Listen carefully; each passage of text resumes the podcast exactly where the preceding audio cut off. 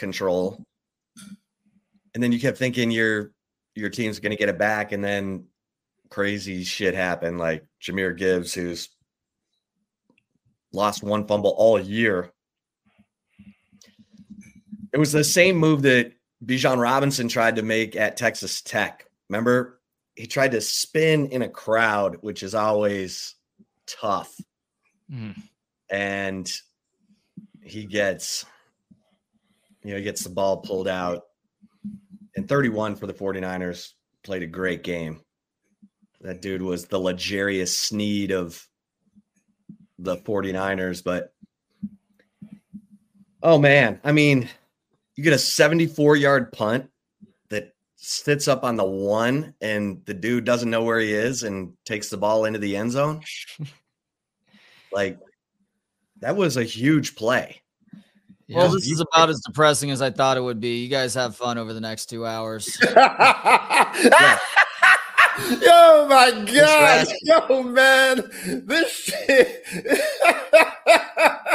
Yo, man. I'm going to have to lively this up a little bit. But, man, yeah, it's woo, like a funeral in this thing. Well, as soon as our show starts, we can just. Uh, oh, we just man. throw haymakers. Yo, oh, this, this is gonna be great. Oh man, I'll do the more traditional goodbye. Y'all have a great show. Appreciate you. hey, in the immortal oh, words man. of Judy Brown, happiness is a choice, and I'm trying today. Uh, I am trying. Yo, man, I, I, right. I just want you to know I love you. I I know you're hurting. It takes a lot of balls for you to come here today and talk about what happened last night. And yeah, man, it, it's hard to look at the positive at this moment. You know, great season. This Lions team, 2023 squad, all Lions fans will remember. But right now, man, I feel you. I feel you being devastated. It was brutal. It well, was and brutal. then Dan Campbell, God bless him, is up at the podium saying, you know, we may never get back here again. Fam, what are you doing? Why is like, he saying this? Why are you? Do I believe that? No. Well, then what are you doing? but he probably knows that his offensive coordinator, Ben Johnson's leaving. Maybe Aaron Glenn. Don't yeah. know. Yeah. But oh, yeah, man. Yeah. Ask the Philadelphia Eagles what happens when your offensive coordinator leaves. Can change everything, man, for the better or worse. And Ben Johnson, after that performance, I mean, wow, had it, had it in the bag. You know, yeah, was dialing up everything. What did I say going in? They had to run the ball. I was ecstatic. At halftime, I'm ecstatic. I mean, I'm sitting there, I'm taking notes. I'm like, this is the dream scenario. They've run it 21 times for 148 yards, seven yards a carry in the first half. Gibbs has got a touchdown. Montgomery's got a touchdown. Jameson Williams scores on a 42 yard reverse, four plays into the game. I'm like, oh. And Kyle Shanahan has said after the game, like, oh, they totally, they totally had us on that reverse. And I'm like, run that again. Like, I don't care out of a different formation, something, but Jameson Williams in space, I'll take it. Yeah. Um, San Francisco misses a 48 yard field goal. You're like, okay. How about Malcolm Rodriguez? Rodrigo. Rodrigo coming in for Barnes, who gets hurt and he comes up with an interception that leads to a touchdown. How about Amon-Ra St. Brown? He had five catches in the first half. Four of them were on for well, 13 yards on third and nine, 11 yards on third and 10, 19 yards on third and 18, nine yards on third and seven. You're like, you know, for Longhorns fans, it was like the first half of the 2021 Red River shootout. like every single thing was working. And the drives, you know, the Jameson Williams 75 yard drive in four plays, Montgomery's touchdown, 11 plays, 62 yard drive after the interception, five play, 46 yard drive, then a 17 play, 68 yard drive that took almost five minutes off the clock. And Campbell goes for the 21 yard field goal and they go up 24 7. And I was like, you know what? Good job. Don't go 17 plays and come away with nothing. Don't give them any momentum. And I thought he would stick with that. You've already got a seven, you you know, you got a chance to go back up 17. It's like, I don't know. That's just yeah. me though. I mean, to force three with the 49ers coming down in the second half, that's a win. That's huge. Now it's 14 points. You got seven minutes to go. It's fourth and two. And Dan Campbell, he just can't help himself. Like he just can't help us. You gotta have a feel for the game. Because right when you saw them driving, that should have told you, oh, okay, the 49ers, they're capable. They're capable of going on the run. They got too many weapons not to be. You know, when you got Kyle Juszczyk bailing them out of situations and stuff up the field, what do you do with that? That dude's going to Canton. I get it. This ain't the old school days where you know Daryl Johnston was playing fullback and stuff. I understand that, but when you make it to eight straight pro, uh, pro Bowls, I don't give a damn about your stats. You're going to Canton. So just you know the things that he does as an X factor, you're not worried about him. You're worried about the rest of those guys. And I told you, man, Brandon Aiyuk's a problem. Brandon Aiyuk oh, is yeah. a serious problem. That was a big time catch, which you feel bad for Kindle Vildor, but hey, that dude, you might as well just taken the pass interference call because he pushed off which put him in that position to get the ball knocked off his dome and right into Brandon Aiyuk's hands. And yeah, you just got to take the points. You got to have a feel for the game. I mean, that reminded me both championship games. Todd Monken, horrible, horrible for the Ravens, terrible. 16 rushing attempts. Why are y'all there? Y'all got there on y'all's run game the whole season. So to go away from that, it's very odd. And then Dan Campbell again, you got to read the game. You had two situations where you should have kicked the field goal. You're down by three. It's 27 24. It's fourth and three. Seven minutes to go in the game.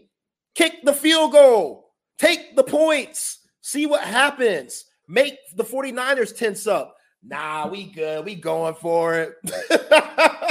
you know, they tried to hit Amon-Ra St. Brown. He on the ground, and it's just like this dude, Dan Campbell, don't give a damn. Like that, that's the meathead in him. That's the stuff that he can't help. That's what you question. You know, that's what I asked Lance Taylor, yo, which coach you riding with? And he didn't even stutter when he said Kyle Shanahan. And it's because of shit like what we saw last night, Chip. Like with Dan Campbell, he just him being a player, you the kneecaps and all the push-up stuff, that meathead stuff, it'll catch up with you. It will catch up with you because yeah. he was a tight end. And I know he was on tons of teams where he probably thought his coaches should have gone for it. And you know what he said? He said, if I was ever put in those situations, I'm going to trust my team because I wish I was trust when I was a player. And sometimes those coaches were right. Sometimes those coaches like, yo, fellas, I'm not disrespecting y'all, but where we are in this game and what we need, like we're on the road. You said it best, shit. When you're on the road, you take the points. You keep that, you keep the audience and fans out of it. Because right when they got that stop, everybody on the 49ers side, Kyle Shanahan, the fans, they were like, oh, they fucked up. They, they this is it. This is it. And then they went on that drive. Now it's a seven point game. Jahmyr Gibbs fumbles. You come back down. Now it's a tie game. And that's it. Like you're completely deflated from that moment on. And yeah, you got to blame the coach. You got to, you got to, Dan, Dan Campbell, he has to take full responsibility for this L. And it's brutal. It's brutal to think the Lions went out like this because yo, man, you're just trying to stick to that run game and really just controlling the game when you're up by 17 points. Like, you know, the 49ers are going to get desperate. And you know, your defense, when it comes to tackling in the open field, you're not the best. You're not the best team. Aiden Hutchinson's out here getting pancaked by George Kittle and stuff. Like, there's too many guys on the 49ers side for you to play with your food. It's just too many. Like, if you win by one point, you're still going to the Super Bowl. You don't need to blow these guys out. What point are you trying to make by going for it and putting up seven instead of three? 27 to 10 sounds pretty good to me with about seven minutes left in the third quarter. Real good to me. So I I understand it. And once that happened, I was like, oh, this this might be it. Like you just knew the football gods, they will punish you. It's just what it is. 49ers too talented for Dan Quinn and that Lions team to play with their food yesterday. And that's a shame. That's really a shame because the Lions should be in the Super Bowl right now, and coaching mistakes is a big reason why they're not. Yeah, it was it was an unbelievable sequence that led to the meltdown. And and you still could have done some things, even after the four minute massacre, where you know you fail on fourth down, you um, have that Brandon Aiyuk ball bounce, immaculate reception two uh, that leads to a touchdown. Then the uh, you had the Reynolds drop on third down Lions misplay that punt. And then my man Olaf um oh god, Mela Melifonwu had a Purdy sacked dead to rights. And that's when he escaped and hit Juszczyk on the toe tap for the first down. that was a huge play. Huge play. You make that sack, it's they're punting. Instead, he makes a miracle play. Now the fans are going bonkers and and they go down and woo oh can't forget the gibbs fumble which was just a tough, killer man. that was tough that was tough because he's been so good and yeah. he was so good in that game his touchdown He's just like cruising through them. Yeah, man. That was that was like torture. torture. Yeah, I I mean, Dan Campbell, hopefully you learn from things like this, but yeah, Josh Reynolds, you got to catch that ball on third and 10. You got to catch that, man. Jared Goff, oh, that one was the bread basket. Like at the fourth down one, okay, you had to kind of jump backwards. And he was trying to play it off on the sideline too. Like, what do you want me to do? I jump backwards. So shut your Aggie ass up. You dropped it. You're getting paid way too much money. You should have caught that one. But the third and 10, you definitely have to catch that, bruh. It's a tie game. Like, come on now. You got to get some life into this team because you drop that. Now everybody just head down and here we go. It's continuing you know, things are continuing to go bad. And yeah, see. How about and then and then it's like sometime in the third quarter they show a graphic that says the last time the Lions and 49ers played in 57 the Lions were up 24-7 at halftime and won the game 31-27. So I'm like, oh my God. Okay. Please, please, please.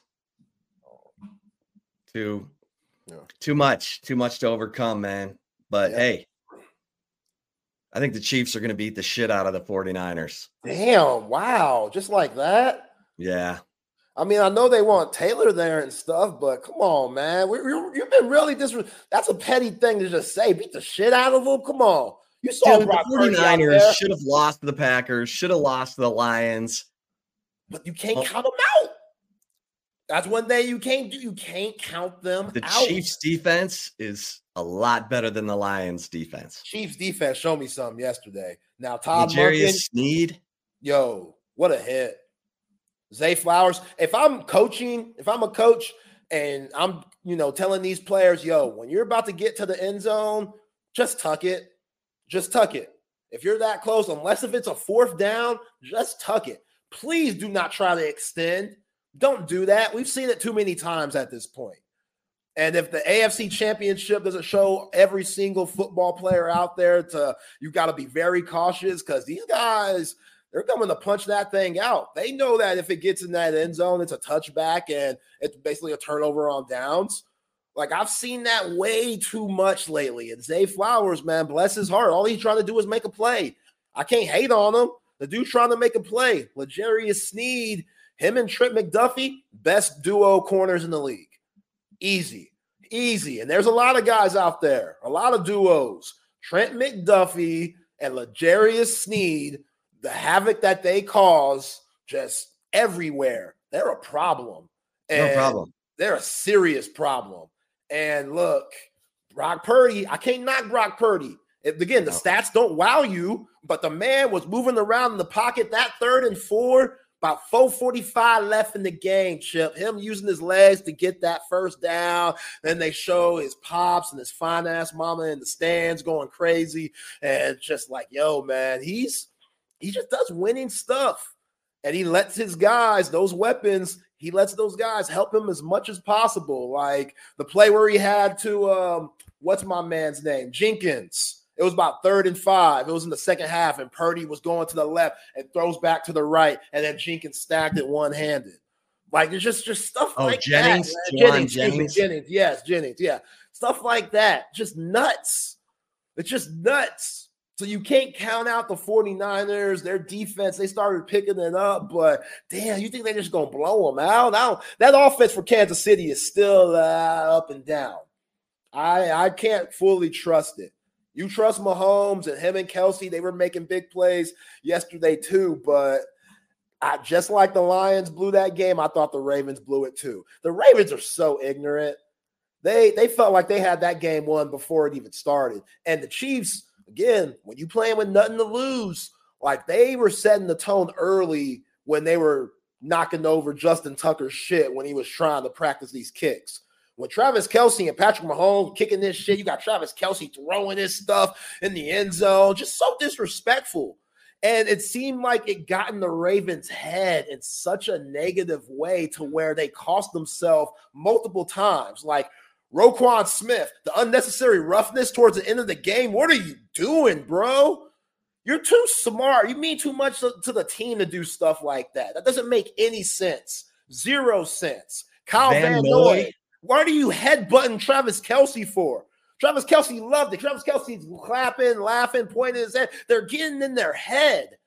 You know what I'm saying? Zay Flowers. Zay Flowers. Huge catch on L'Jarius Sneed. What you gonna do? Throw the ball on him and talk shit to him afterwards? Chill out. If I'm John Harbaugh, I'm losing my shit because you gotta be more disciplined than that in the AFC championship game. Like you gotta be more disciplined than that. And they weren't at all. And Todd Monken, bro, run the ball. Just run it. You're like Lamar, every time Lamar dropped back, it was like 12 step drops. Like he knew that pressure was coming and he was running for his life. He couldn't even focus on what his wide receivers were trying to do with their routes because Lamar Jackson is too busy running around and dropping back way too deep. It was, it was just bad. It was just two teams that I think lost the game more than the 49ers and the Chiefs won the game yesterday. And that's Charles Omenihu. Oh, he was huge. Charles Omenihu big old strip sack, you know, and that just kept that was a body blow. It didn't lead to points, but it screwed up another Ravens drive and made it where, oh man, we got to go start over again. And yeah, I, Chris Jones made about a million dollars in incentives yesterday, and he deserves it. Hell he deserves yeah. it. I mean, to me, the Chiefs defense is is the difference maker. I mean, look, Isaiah Pacheco, if he's if he can get healthy, which I don't know if he can, but he's got two weeks. The Chiefs can run the ball. Like their offensive line, you know, Creed Humphrey and Trent Williams. We got some boomer sooner offensive lineman in this Super Bowl. But I mean, those dudes, I mean, the Lions laid down the blueprint in the first half and and then they got away from it. And I don't understand why. They ran it eight times in the second half. I mean, yeah, I don't know. Yeah. But and one was, of those was Amon-Ra St. Brown. Yeah. Yeah. He got and, a weird handoff, which whatever, mix it up, Ben Johnson, but it didn't work. Yeah. I'm like, how about running that to Jameson Williams to the other side? Right. You know? Yeah. I you can't tell me coaching doesn't matter, man. Like that's why these coaches are getting paid millions because in that one game, your coach could completely just muck things up for you.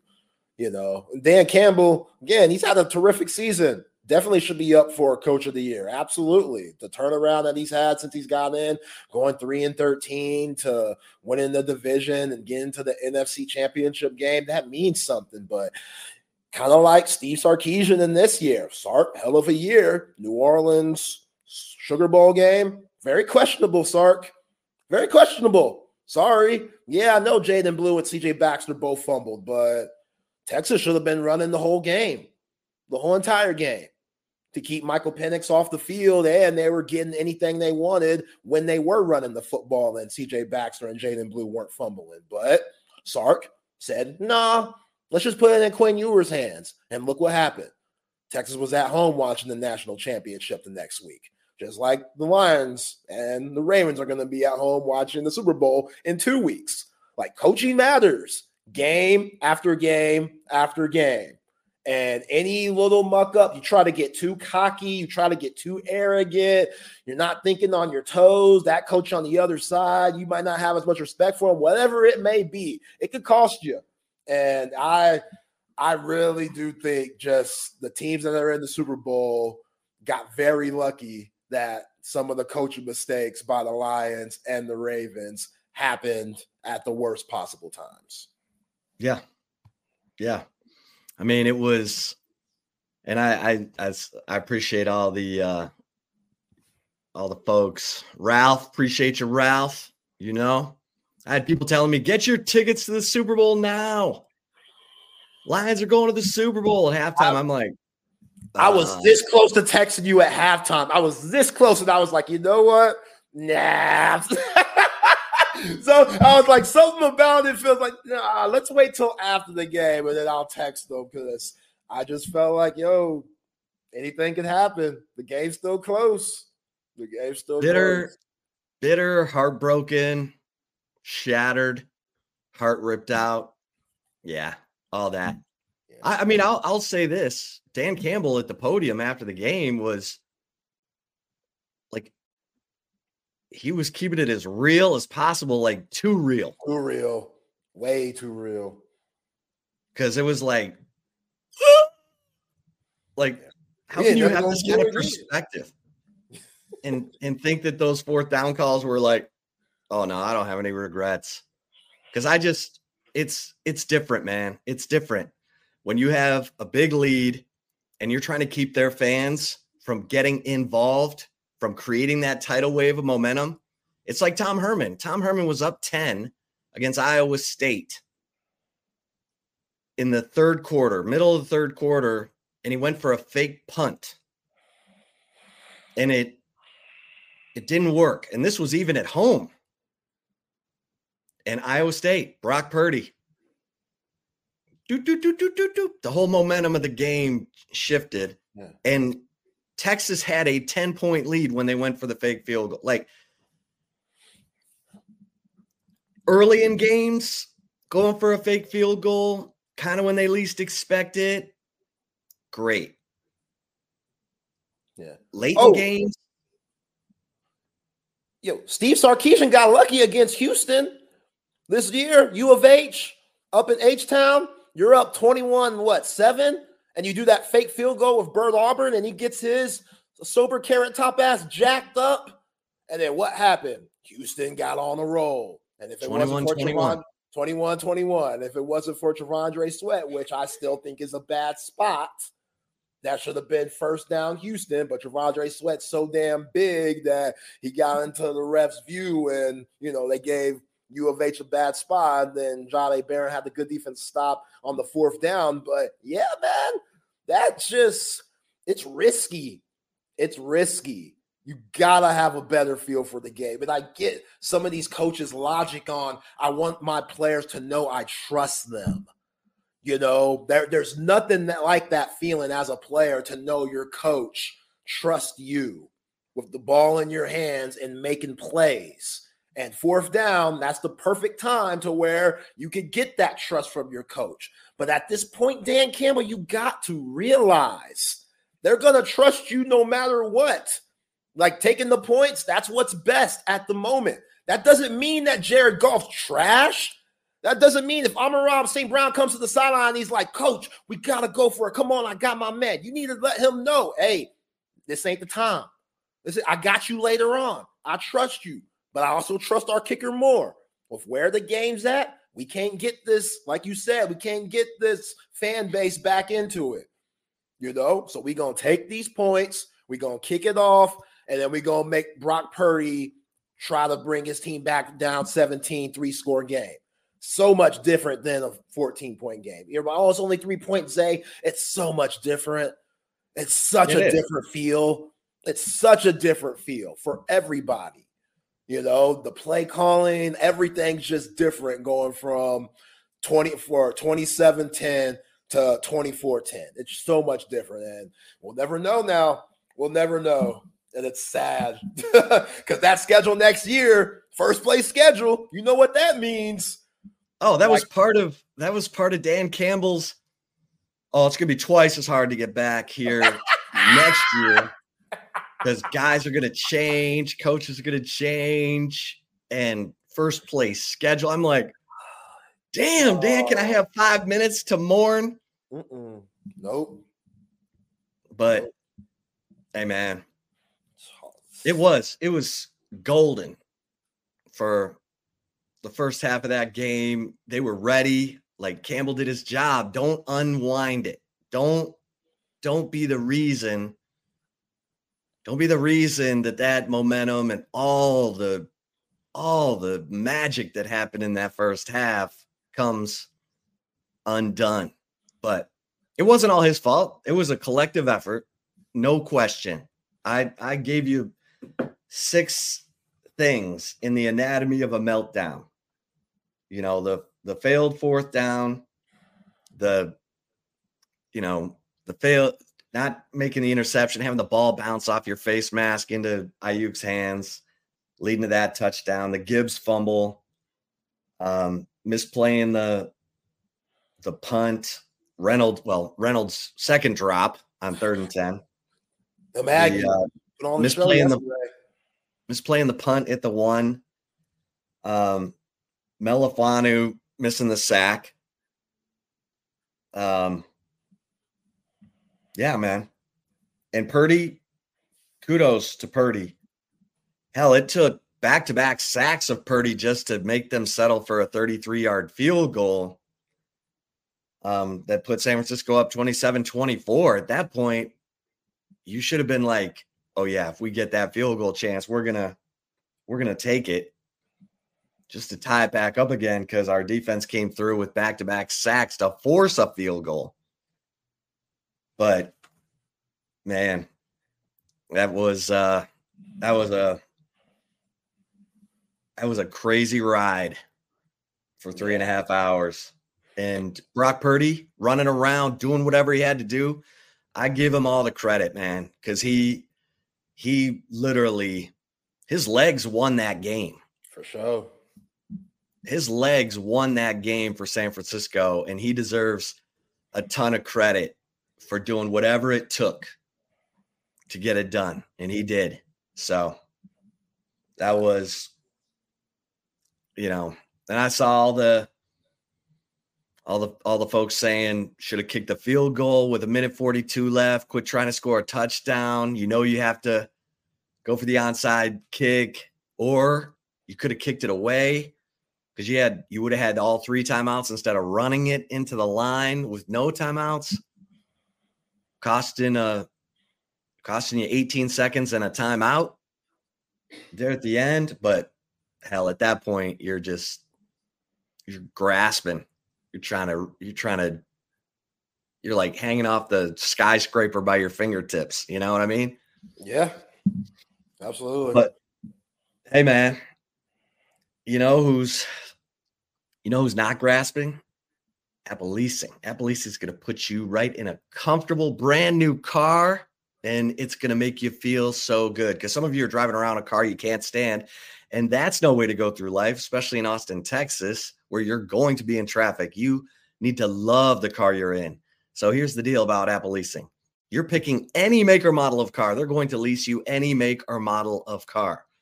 So you pick it interior, exterior, they're going to go get it for you. They don't care what car you pick. That's the that's the new car experience you probably never had before. And if you have had a bad leasing experience in the past, it's probably because you leased from a dealership. And then if you decide to change make and model a car, they don't let you out of that. They're you know, they're going to hit you with the penalties and all that. If you lease from Apple Leasing and want to change make and model 2 years in, no problem. The easy lease and you're not paying for the future trade in value of that car. So you're getting into a better car than you thought you could afford, and it's brand new. That's what it's all about. Apple Leasing, give them a call 346 9977. Visit appleleasing.com. And Brain Vault, Brain Vault. I love Brain Vault. I have my own Brain Vault. I have my own Brain Vault mouth guard. Oh, yeah. And the key in going to get fitted for a brain vault mouth guard is to show you how different the mouth guard is from those ones you get and boil in a pot. You're going to get fitted by a dentist. And that's why the brain vault mouth guard is proven, patented to protect your competitor or you from the effects of concussion. And that's what everyone should be concerned about. So you want your competitor to play hard, but you want them to play safe. And if you're the coach or the team manager, they will do group fittings. They will come to you to do group fittings. All you have to do is go to brainvault.com. And cover three, cover three. Hey, that's the place to be to watch your team. You got Texas and Houston basketball tonight. Head over to cover three. Check it out right there on Anderson Lane uh, the Sean Adams prime rib sandwich, the the Round Rock location. Uh, you got cover two right there at 183 in Lake Creek. Go check out some. Uh, if you don't have tickets to the game, if you don't have tickets to Moody Center for Texas Houston, you can go check it out at all the great cover three establishments. All right, Zay. Um, I'm kind of want to get your your take on the uh, Texas BYU basketball game. Mm-hmm. Decent first half. Decent first half. And then it's 44 41 at halftime. Texas came out hitting threes, getting, you know, staying close. And then was like BYU went in at halftime and drank some, you know, compound V for all those who watch uh, that uh, show about the wayward superheroes on uh, on Prime. But good God, BYU had 12 of 14 shots and nine in a row at one point, and Texas gave up a 10-0 run right to start the the second half. And we haven't even talked about the horns down t-shirts, which that was their call. That was BYU's coach, Mark Pope's call. Not quite sure why. I mean, I thought it was clever. Their yeah. students have T-shirts all across the front row that say "horns down." I was like, that's pretty funny. Yeah. But Mark Pope said, "Yeah, need y'all to change those T-shirts." That just makes Texas look even soft, so soft. Um, yeah, really frustrated. I mean, you're only down by three at halftime. You get off to a nice little run the first four minutes, and it seems like everything's clicking. And then just the defensive strategy was a little confusing. Now, I know BYU is one of the best three point shooting teams in the nation, but when they're playing that five out, you know, type of motion with the dribble handoffs and dribble loops and whatnot, and everybody is out guarding their man, like there was zero help. So, yes, you're taking away the three, but you're also giving up a ton of layups. And a team that shoots 64%, you're not going to beat that team. I'm sorry, that's ridiculous. Like that's too many easy buckets. Dillon Mitchell was horrible. It was 28 minutes of cardio for Dillon Mitchell. That's it. He was just running up and down the court. Waterman killed his ass. Killed his ass. Knocking down threes, beating them back door, getting dunks, getting layups. I mean, that was the easiest 17 points of his life. And they just you talk about Robinson, he's six seven. They had Max Abmas on him at times. He just shot over Max Abmas like it was nothing.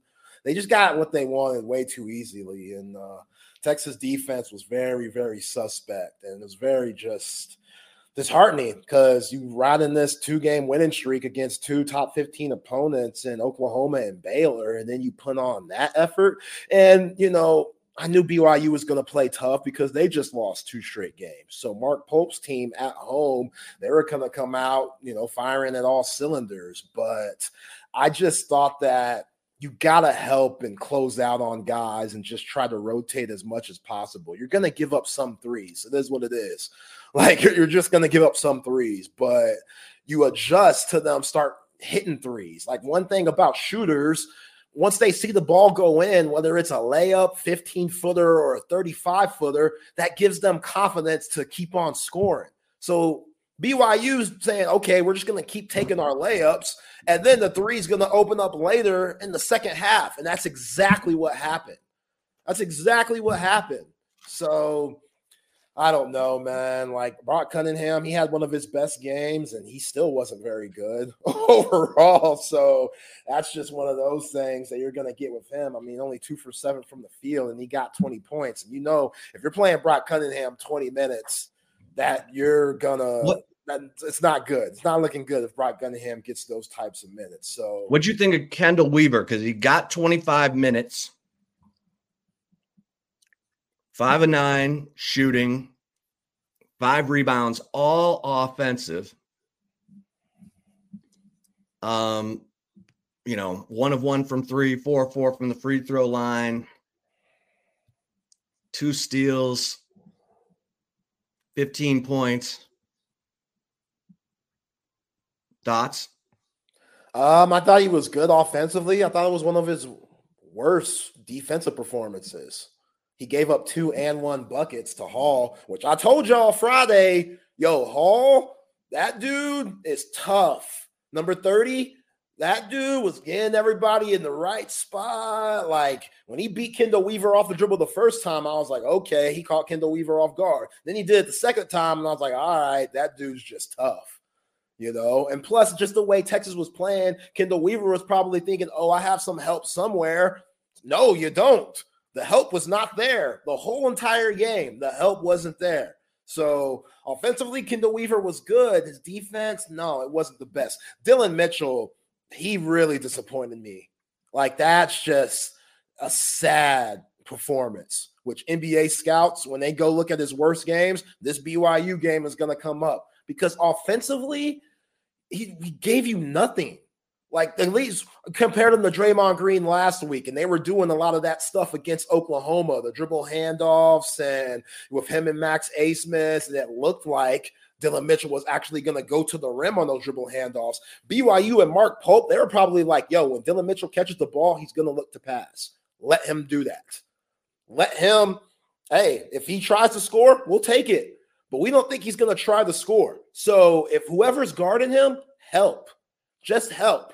Every time Dylan Disu got the ball in the post, they had a guy on Dylan Disu, and whoever Dillon Mitchell's man was just crept into the lane and just stood there. Which I saw Kevin Durant last week. He said, "Yo, we need to get defensive three seconds in the game," which I don't really agree with. I think there has to be some difference between the NBA and college. And I like having the no three seconds in the lane. Like you gotta improvise, you gotta be creative in the college game. Like you gotta be skilled.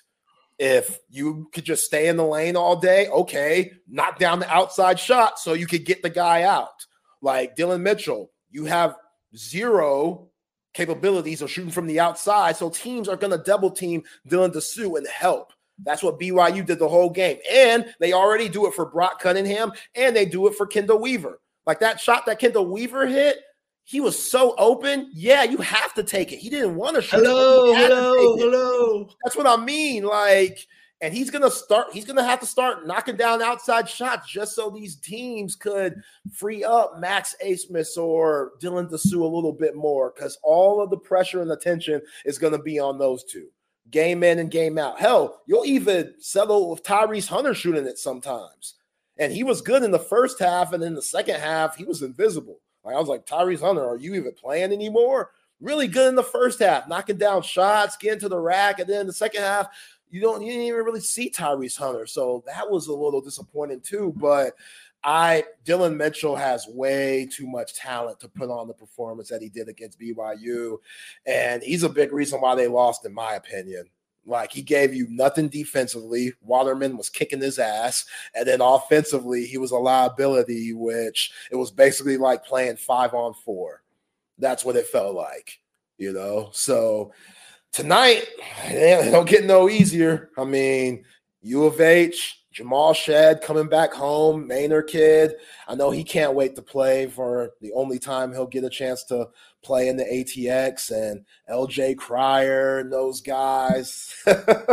like it's gonna be a brutal one tonight if Texas shows that same weak ass performance that they did in Provo uh, on Saturday because only eight teams in the nation that are top 40 in KenPom in offense and top 22 in defense. And usually at this point, Chip, not usually, the last 22 years, when you're top 40 and top 22 in defense and offense, you're going to win a national championship.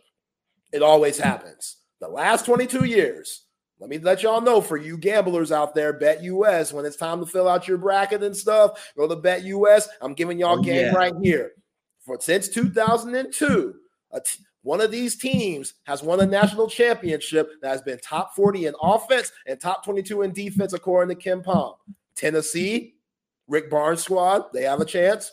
North Carolina, Arizona, Auburn, Marquette, Purdue, Michigan State, and the only Big 12 teams, as good as Iowa State's playing right now, which they can move up, this could adjust as good as Texas Tech's playing right now. The only Big 12 teams that fall into this category Houston BYU, and BYU.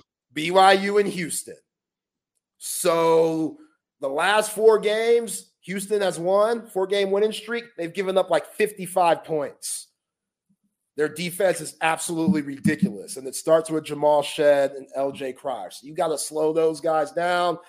I'll give y'all the Zay Collier's Big Hat Spirits player of the game prediction toward the end of the show. But yeah, you got to slow those guys down, man. And they beat the hell out of Jerome Tang and Kansas State on Saturday. They're looking like they're finding their stride. Texas, they have to have a good outing tonight. Yeah, the the line for those of you who uh, are ready to uh, click Bet US dot com that uh, link right there in our um, texas sports unfiltered youtube page um, you can access it there or on the app at explore our socials. Is that right zay yep explore our socials explore our socials. That'll also take you to the Bet US link, the Texas Sports Unfiltered Bet US link, uh, the top online uh, sports book, top sports book, last 30 years, and all kinds of promotional, more promotional bets, and like incentives for you to bet a little and win a lot. But the line opened at Houston minus five and a half. It is down to Houston minus four and a half. Okay. Hmm. I'll be there. I'll be checking it out. But the crazy thing about the Big 12, Zay, Kansas is four and three. Texas is three and four. Like Tech is sitting there at five and one, 16 and three overall, five and one in the Big 12. Iowa State, five and two. The Cougs, Houston, five and two. And then Kansas is four and three. TCU, four. I mean, it is a log jam of teams beating up on each other. And look, you're going to run into it at BYU. I think both of us felt like that was trouble for Texas. Someone asked me on, uh, you know, on Friday, you think Texas, you know, covers the eight and a half? And I was like, no, no, that's a buzz saw waiting for him in Provo. Got to go play at altitude. BYU's pissed off. They got a bunch of six five guards. Yeah. They play well together. Play good. white boys tough, man. Yo, them some tough white boys. You can tell they ain't getting none. You can tell all that pent up testosterone and energy and stuff. Them some hard nosed, tough, disciplined white boys. Call can't eat no candy, can't drink no soda, can't get no nookie. Can't get nothing. Nothing. Waterman, Hall, Saunders, all those dudes. Tough. And you got to turn around, come right back, and take on Kelvin Sampson's death trap. Because you know his boys are going to be all up in your business. Yep. And Kelvin Sampson has owned Texas over the years. He owned Rick Barnes when he was at OU because the teams were always tougher. Yep. I remember Hollis always... Price. Oh, yeah. Hollis, Hollis Price. Eduardo Nah- Najera. Najera. Yeah. Najera. Ended up playing for the Mavericks for a few years. Najera was good, man. He was an enforcer, man. He was 6'10, step out, knock down the jumper, agitator game, dirty, little dirty. Come on, man. Come on, man. yeah. They haven't played in Austin since 2000. Wow. Interesting. 23 years. They're going to be fired up. Yeah. Oh, they but can win it all, man. They, they can win it all. Yeah, yeah. In Texas, they should be fired up. They got a chance to beat the number four team in the country. We don't see the best that Texas has to offer. Come on, man. Yeah. Kidding me? I, gosh, it's so frustrating because people constantly hit me up on Twitter, which y'all could ask me any questions. I might leave my DMs open. I'm having conversations with guys. Like I'm open to that. That stuff's fun to me. You know, hit me up, Zay underscore Collier. Everybody gets so confused on Dillon Mitchell and just his lack of progression here in year two. And again, like you, he's gotten better. He has from last season to this season, he's gotten better, but it's still not where it should be for a guy that was a top five player coming out of high school. You know, that is that's it's just not where it should be. Like all you heard from the offseason was, oh, he's getting that outside shot down because you would hear at the combine, he was knocking down shots but it was against no one. They weren't right. during scrimmages. He was knocking down shots. They were saying when he was shooting like in practice, like the rack from different spots. Yeah, on the rack, like a three point shootout situation. He was knocking down shots, and his jumper. The fact that he's left handed, it looks pretty. Like when he shoots it, that's a good form. It's just I don't know. It's not there. Like the fact that he could just be so invisible offensively, especially in the half court game, it's it's troubling to me. You know, and that goes back to Coach Terry and his coaching staff. Like, what are we doing with him? You know what I'm saying? Like, what is he working on? Because he should be one of those guys to where he has to get rid he has to get a new key card to the Kevin Durant Center every other month because it's so worn out due to all the shots that he's getting up and the fact that he's in there so much. He needs to be one of those guys. You know, there, you can only do so much by being a hustle player and just using your athleticism to, you know, get to where you need to be because everybody's athletic in the Big 12. Right. You got to work smarter, not harder. Yeah. Like his feel for the game, I'm like, where's the feel for the game? And like I, I like thought, we like saw the same thing with Greg Brown. Yeah, and and the Greg Brown excuse was, oh, he played in the Austin area, so he was playing down the competition, which. I played in the Austin area. It's pretty damn good. But for somebody like Greg Brown, that's a five star, that's a huge jump going from that to the Big 12. And it showed that last year for Shaka Smart. And now he's still trying to find his way in the association slash G League. But with Dillon Mitchell, he went to Mount Vernon. Like you're playing against the top players in high school every other game. Now his team was stacked, and I want to say they won national championships or got close. So he had the same role that he has at Texas the hustle guy, the athletic guy, the defender. But still, man, like you thought just coming to Texas, he would evolve into something. And it hasn't been that at all. And it just, he, he has to enter the draft this year because the draft's so weak.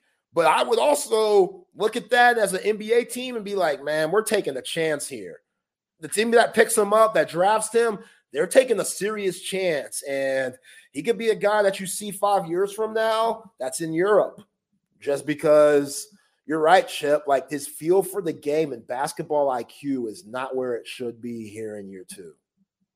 Yeah. That's that's what surprises me.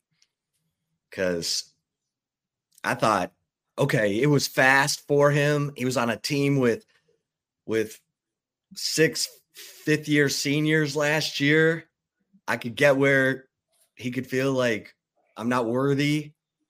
But then after going to the combine, having the success he had, drawing the the oohs and ahs he had, you're like, okay, now he's gonna settle down and we're gonna see the real Dillon Mitchell because I agree with you. There are times where he just looks over caffeinated, like yeah, he's got great energy. Yeah, he's got great bounce. Yeah, he's got great athleticism. He doesn't know where to go. He doesn't, he he jumps on pump fakes. He doesn't, yeah. he's not patient. He's not Texas was five seconds away from forcing a BYU shot clock violation. And he's up top with Waterman. And his the ball's on the left side, Dillon Mitchell's right.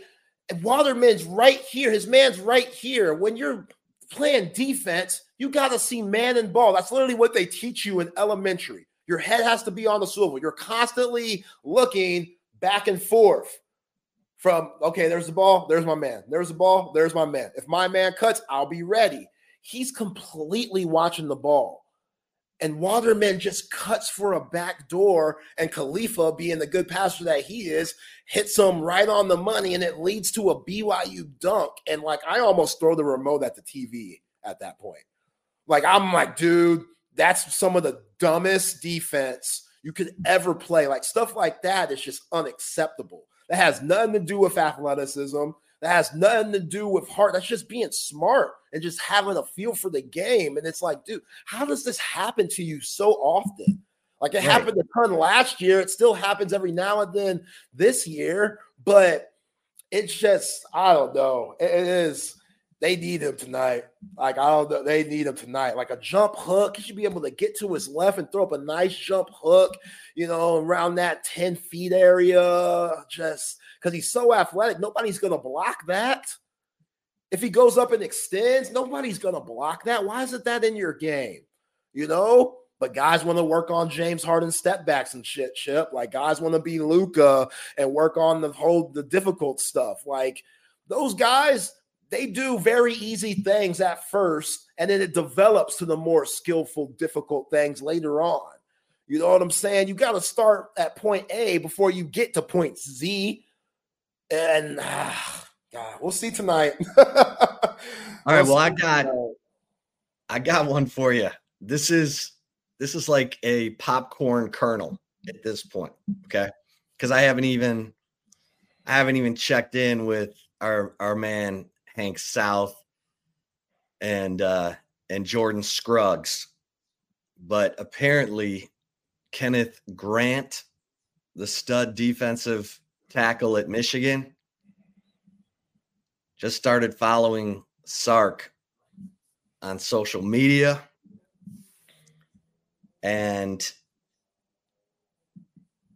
yeah, that could be nothing, or it could be the beginning of a beautiful relationship. You know what I'm saying? because with Harbaugh leaving, oh baby. Yeah, I take that. I take that. That dude caused havoc for the Wolverines all year long. And, you know, Tia Savea, that's a big time get from Arizona. I expect Alfred Collins to do some damage, and obviously Vernon Broughton too. And you get Kenny Baker on the squad. Now you have your defensive line coach. So there's not that question of, you know, who's it going to be? Now it's somebody that's pretty credible. If you ask around, Kenneth Baker, I don't give a damn if he's 37 years old. The dude, Steve Sarkisian likes him, and the things that you've heard about him from, you know, it stops at Western Kentucky and my uh, Miami with the Dolphins. That means something. So yeah, Kenny Baker, go after him.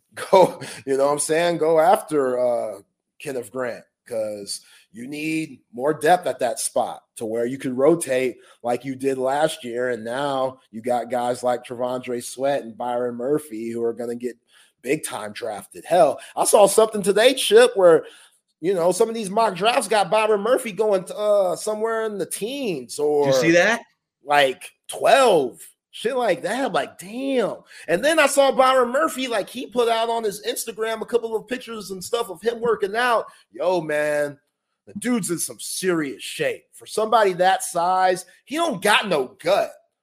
Like it's not that, you know, gut that you would imagine somebody on the line having. No, the dude has a very Aaron Donald like body. Like the dude's in shape to where you don't have to take him out very often because he's not going to get fatigued like other guys do. And yeah, man, Byron Murphy. oh shit. That that'd be big time if he got picked up around 12, 13 or in the teens. Yeah, Daniel Jeremiah had Byron Murphy going 11. Man. In his first uh mock draft and yeah, I had him. Uh, I mean, look, he's going to be a riser because he's he can move. He's strong as hell, and he's got that. He's got that nasty. I mean, he is a dog.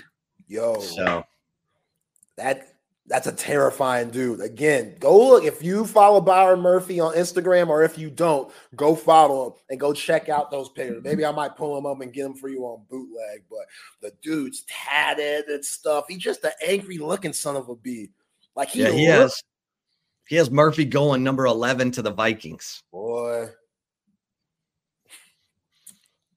And let's see, T'Vondre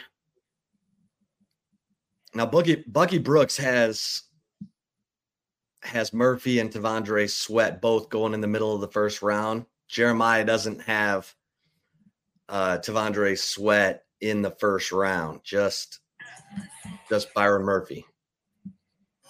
But I don't doubt it, man. Byron Murphy's going to be a you know, if he stays healthy, he's going to be a 10 year, a 10 year guy. Look at this dude, Chip. Look at oh, that. Yeah. Are you oh, yeah. serious? That's 308 pounds. That ain't much body fat either. No, it looks like it looks like 260, and that's 308. like, oh it looks like 265. Like 300 like, pound dudes serious? aren't supposed to be that. That's Aaron Donald. That's Aaron Donald. That's like, Aaron I don't Donald. Like. The, I don't want. That's a nuts comparison. It's right. a nut comparison. But that's that's what Aaron Donald looks like without his shirt on. Wow, man. That's what Aaron Donald looks like without his shirt on. Yo, I saw that the other day, and I was like, "Yo, I get it, I get it," because that brother from DeSoto High School, you know, like he playing any games right now. You know, he's gonna have guards and centers just having fits in the National Football League. And yeah, you're right. That's a decade long career that I think he could have. You yeah, like T Sweat makes teams nervous because he's he's 362 and they know he was like 275 coming out of high school. So they're like, uh, is this guy gonna eat himself out of the NFL? But he's and he said he told me he's gonna drop weight. I bet he shows up at the combine at 345 and all the teams will ooh and ah because he'll move better than they think. He'll he'll rep 225 37 times and you know do all the ridiculous measurable stuff that he's supposed to do. And I bet he inches his way up. It's it's interesting to see.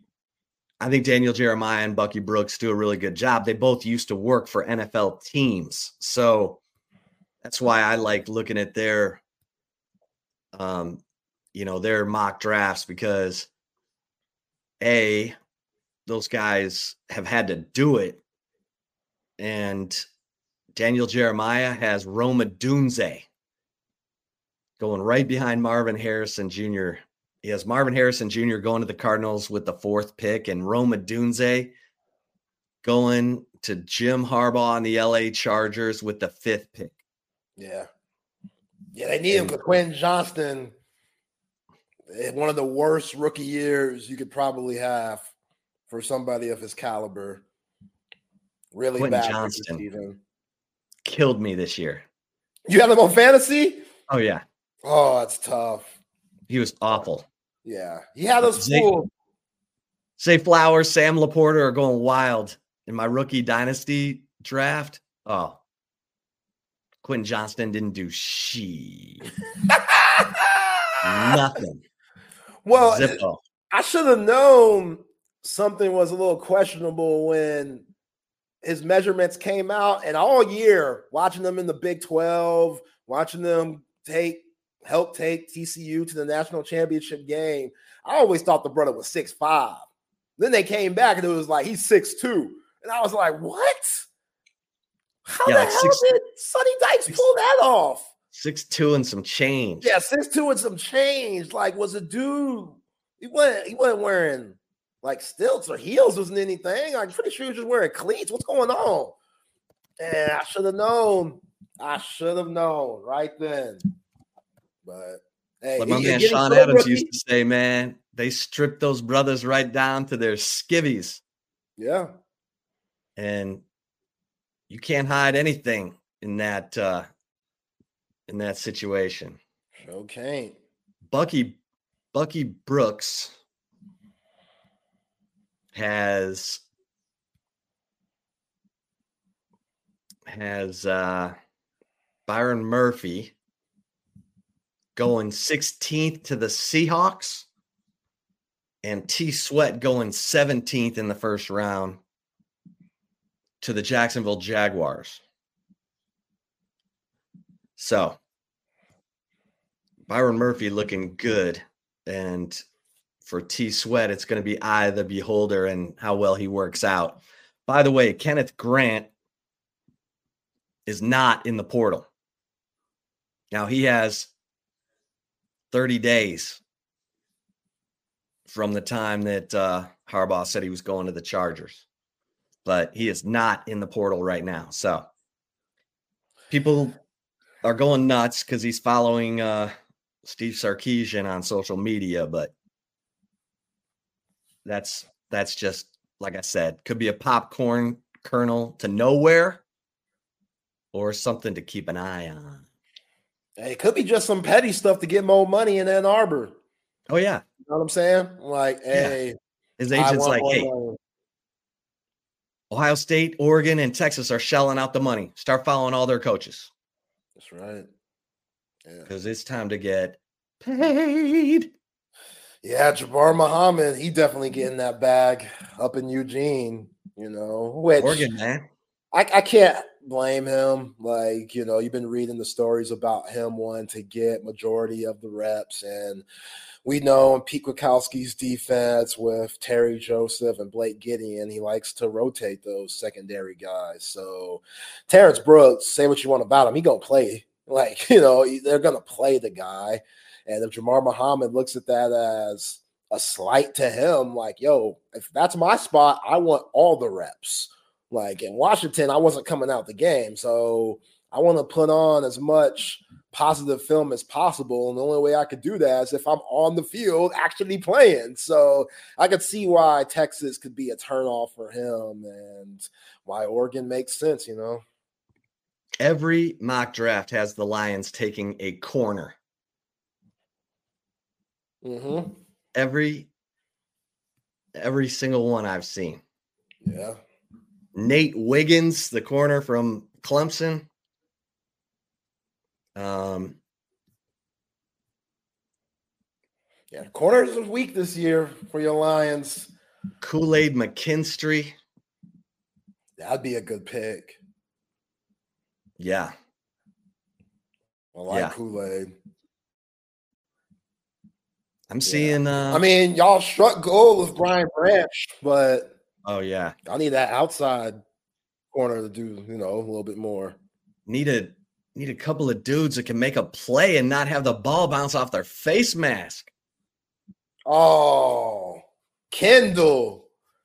Kendall. Come on, Kendall. After he did the Kendall? after he had the pass interference call. Like he shouldn't even been doing all that. You're doing too much, what? bro. Kyle Shanahan said he had great position. For? He did. It was a horrible throw by Brock Purdy. Yeah, horrible throw. That should have been a pick. And just, I mean, they it should have been a pick, but he couldn't. I don't know if he would have gotten to it if he didn't push off. You know, like he pushed off on Brandon Aiyuk just to get that separation to have the ball bounce off. He was on top of that route the whole time. Yeah, that's what I'm saying. Why are you pushing off? Yeah. What, what are you doing? Just like I don't know what what what got into his head that he needed to do all that stuff. And that was like Jose Canseco. That was like the ball bouncing off Jose Canseco's head and going over the fence. It was like, did that really just happen? Like went right through his hands. Yeah. Off his face mask, right into the hands of Brandon Aiyuk, baby. Uh, this was oh. a bad moment too, CB. CJ Gardner Johnson waving goodbye to the fans in the second quarter. It's like all what the people texting doing? me at halftime saying, Have you gotten your Super Bowl tickets yet? I'm like, I'm a Lions fan, okay? Like, until the clock is zero, there is no expectation. There is no thought that says, oh, yeah, we got this. Yeah. Not at San Francisco. Yep. Not with all that talent on the field. Too much talent. You never know when you'll get back ever again either. What coach say? Never know you'll get back to this point. he said this might be our he said this might might have been our only shot. Do I believe that? No. Well, then don't say it. I don't mind you saying it's going to be twice as hard to get back here because, you know, there'll be some player changes, coach changes, and a first place schedule. But Hey, you don't need better, to be. You got to pay 14 soon too. We talked about that last week. That's coming up. Are you going to jump to it quick before this last part of his contract comes up? The last year of his contract, are they going to jump on it quick? What'd you say? Five years, a hundred million, just so they could save a little bit of money? Nah. We got John on every week. John ain't teach them boys to settle. John Brown didn't teach them boys to settle. Unless no. it's all guaranteed. Yeah, that's all guaranteed. Now that's different. But nah, man. How much? Or or or do you do the three year deal? Do you do you do the three year ninety million dollar deal so you can get back and get that third contract? Oh, that's something to look at. That's something to look at. Yeah. Let me tell you something. Amon Ra, those four catches on third and nine, third and 18, third and forever. Good heavens. Yeah. That was insane. Yeah, I I get you having to balance out, you know, everybody's touches and stuff just to keep things spicy. But come on, that dude needs to touch the ball way more in the second half than he did. Like, look at what Travis Kelce did. Like Patrick Mahomes knows, yo, this time of the year, I'm gonna rely on my Hall of Famer. And what he and did then the last that fourth and three at the end, he should have been looking at Josh Reynolds coming across right underneath, who was wide no, open. No, Josh Reynolds had his time. You can't trust him no more. Jared Goff, no, that's smart. That's smart. That's smart. You don't pass yeah, through Reynolds that muck stuff up twice already for you. You can't rely Reynolds on Josh Reynolds. Josh Reynolds ain't here. Yeah, but he caught one after that. Late. When I know, but that late. was that was. I mean, Amon was down the field, and yeah, I don't know. It just wasn't. Hmm. They'd already kind of come unraveled at that point. You know what I'm saying? Yeah. That's oh, why I'll be going to Bet US, loading up on the Chiefs. Blowout, huh? Dude. Is this, is this you just being petty? No. Or this is just this is actual. No, this is this you're forty something years in the business. Yeah. Coming to the table. Yeah, they went to they went to Buffalo, handled it. They went to Baltimore, handled it. And the Chiefs are the underdog, although that line is flipping fast. Like San Francisco opened as a two and a half point favorite, and it's already like down to one. So the Chiefs have a better defense than they've had. Mahomes is on fire. Kelce's on fire. Rashee Rice is on fire. And Hell, Marquez Valdes-Scantling. Big time catch. The, Yo, he caught the. Think about the drop that he had earlier this year. He's had some drops in his Chiefs career. And for him to make that catch at the end, MVS deserves some credit. He deserves some credit. But, like, you know, ah, Todd Monken, 16 rushing attempts. I can't get over that. I can't get over that. Like that's just why. Why do coaches feel like they need to? It got you there for a reason. Why do you think you need to go against the grain now? Like Justice Hill, three carries, Gus Edwards, three carries. I, I just don't, there's nothing that explains that. Absolutely not. I don't give a damn if Odell Beckham Jr. is going crazy and asking for the ball and shit. No, you shut your washed ass up. Like you're not that same Odell that was catching it one hand in the back of the end zone versus the Cowboy. You're not that. I you're better than a lot of receivers in the NFL still, but shut your ass up at this point. You can't be bitching. That's not good. And I, you know, what he did against Lamar or with Lamar after the game where he went whispered in his ear and stuff. Yeah, that's touching.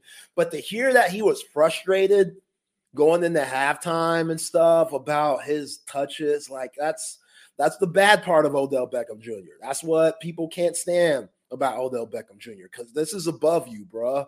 This ain't the time to be doing all that. You should be you know, bringing positive energy. Like, hey, we're still in this game, you know, but Lamar Jackson running for his life. Ah, gosh, Ravens, they were right there. They thought this was it too. You know, the Raven. I thought this was it for the Ravens. Everybody that we've talked to pick Baltimore, you know, just because what their defense has pulled, Kyle Hamilton, how good he is at the safety spot coming out of Notre Dame, Roquan Smith, Patrick Queen, how good those guys are. Like that defense, terrific. But if you're going to be undisciplined the way they were yesterday and just completely unhinged, like don't let those guys get into your head. I love Justin Tucker too. Austin Knight, Texas alum, going to Canton, greatest kicker of all time.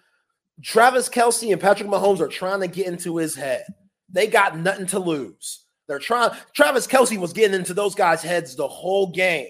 He would get a first down. He would do the first down signal right over one of the defenders for the Ravens dome, like right past they faced and stuff.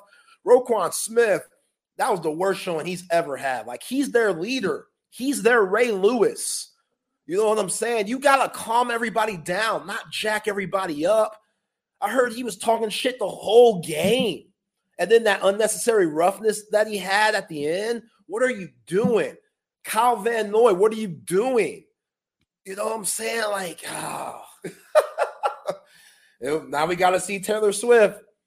Now we got to see Taylor Swift because teams want to get out of character at the most important times of the year. This is the time where well, you oh. don't get out of character, Chip. Right. Like, like this, this is the time where you, I mean, you stay in character. Excuse me. This is the time where you stay in character. You trust what got you here. You know what I'm saying? Yes, you make adjustments here or there, but you trust what got you here. And they didn't do that whatsoever. Yeah, that was crazy. You and I both went 2 and 0 in our picks. Oh yeah. Oh yeah. Oh yeah. We both took the Lions plus seven and a half. We both took the Chiefs plus three and a half. Oh yeah. Oh yeah. Can't count out Patrick Mahomes ever. Can't do it. I mean, the trajectory. Stupid. The trajectory he's on is ridiculous. He's been with the Chiefs for six years, and he's gone to the AFC Championship game every year. It's incredible.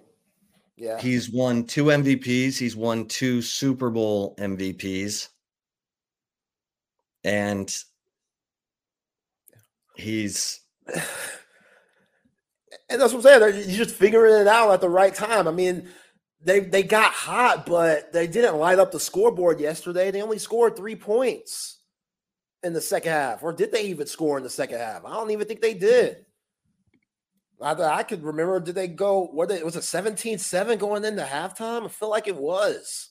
Like, yeah, it was 17. They didn't score at all in the second half, not even a field goal. Wow. And still won that game.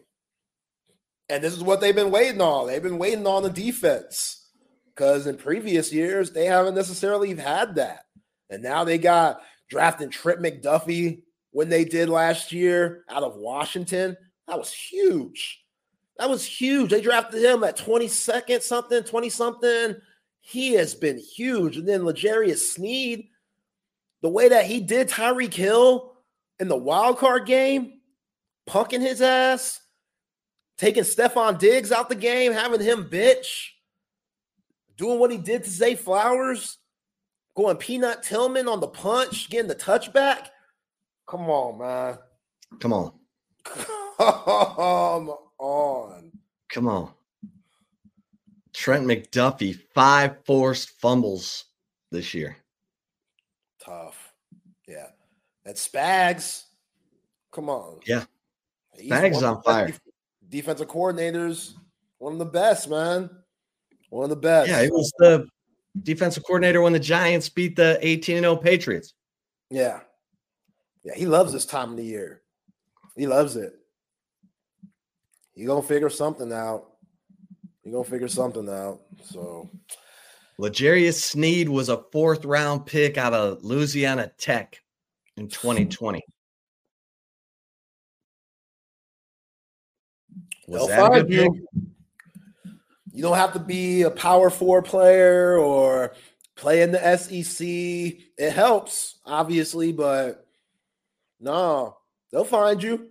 they'll find you if you develop year after year, have a good showing at the All Star games or a Senior Bowl, do well in the combine, you know, carry yourself in the right way to where nobody can say anything bad about you off the field.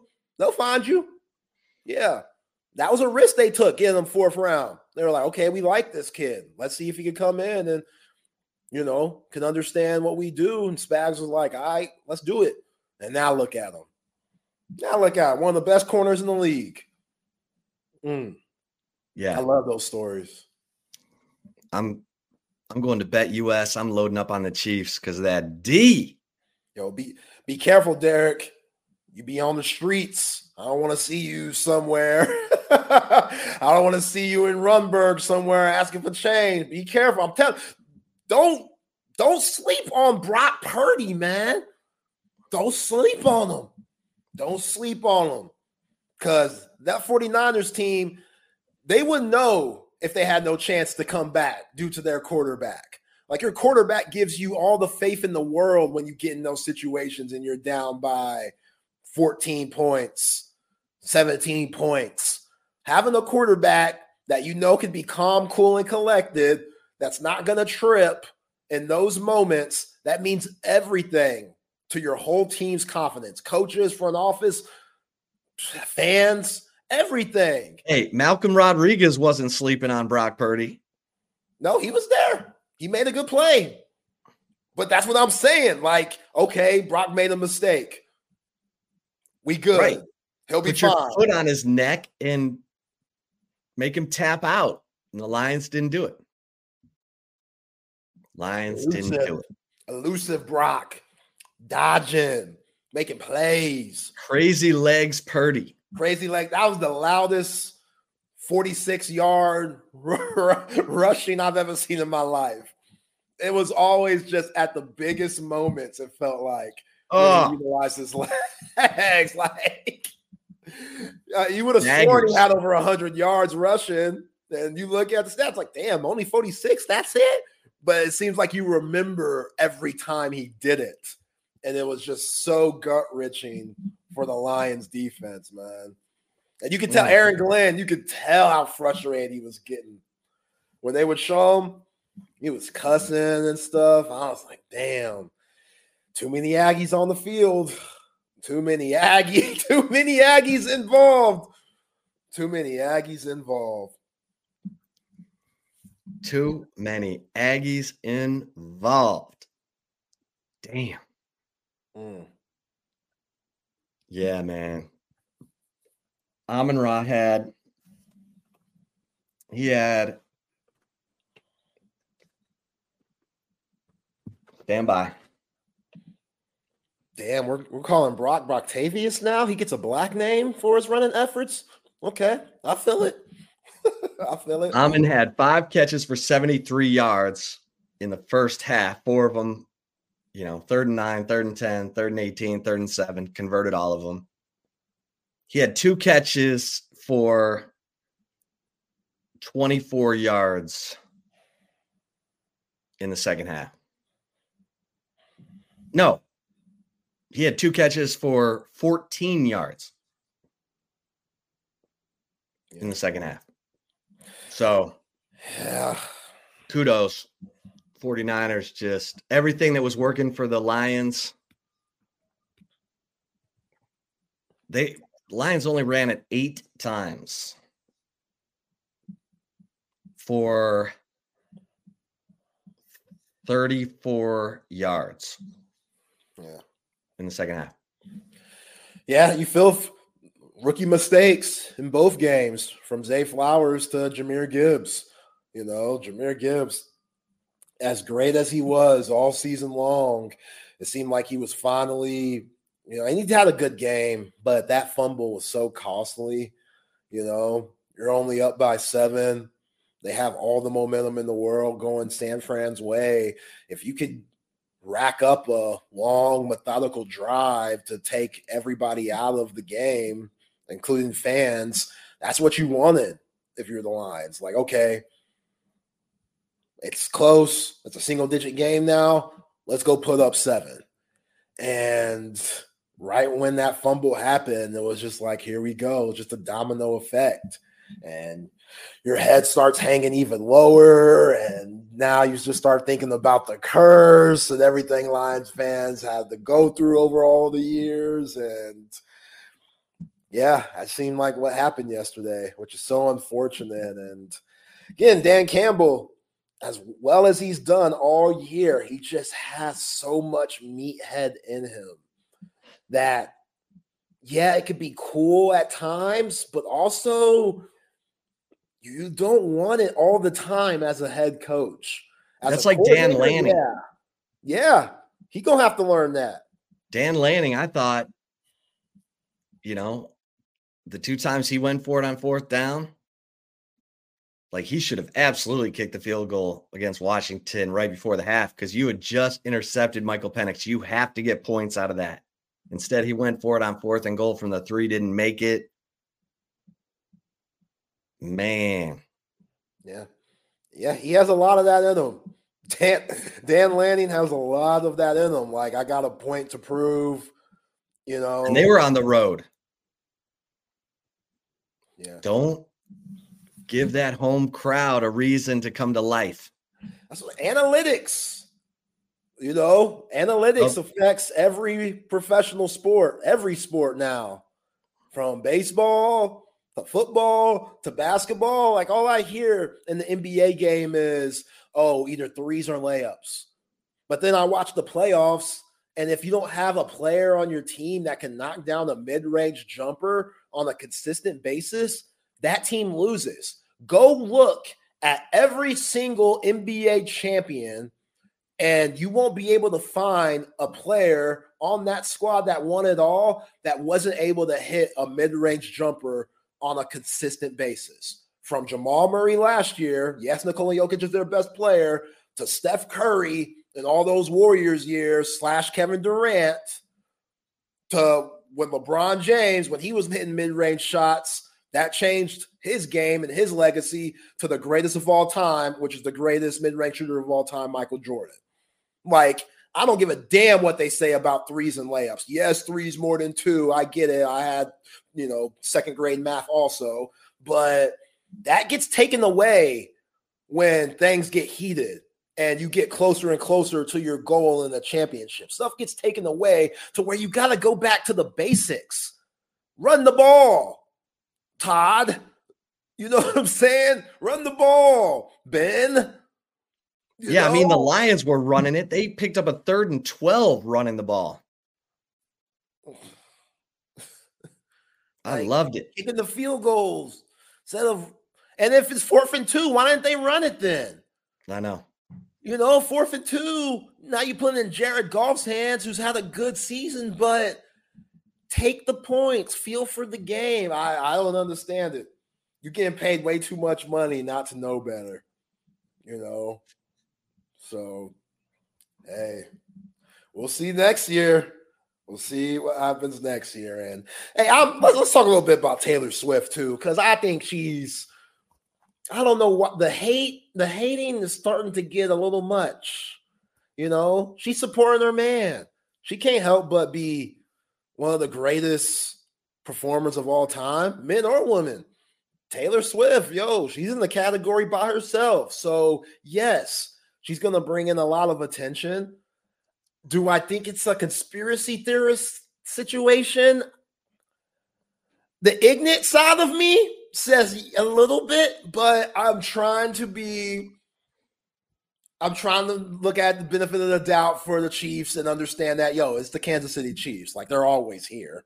They have arguably the greatest quarterback that we've seen in the last decade. I get Tom Brady was in the last decade, but come on like Patrick Mahomes is doing special.